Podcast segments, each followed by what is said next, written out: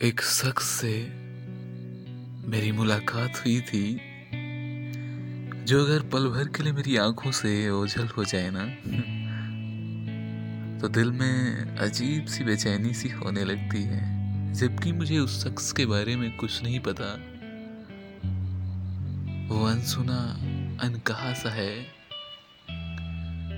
पहली मुलाकात के दरमियान मैंने उससे कुछ यूँ कहा कि मुझे बनना है लकीर तेरे हथेली की। तू थोड़ा पागल है? हाँ थोड़ा अलबेली भी। सुनो ना। उलझी रहने दो ना इन प्रेम की डोरियों को।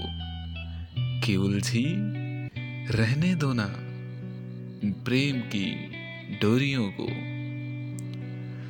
गुत्थियाँ अच्छी हैं इश्किया पहेली की पहेली की।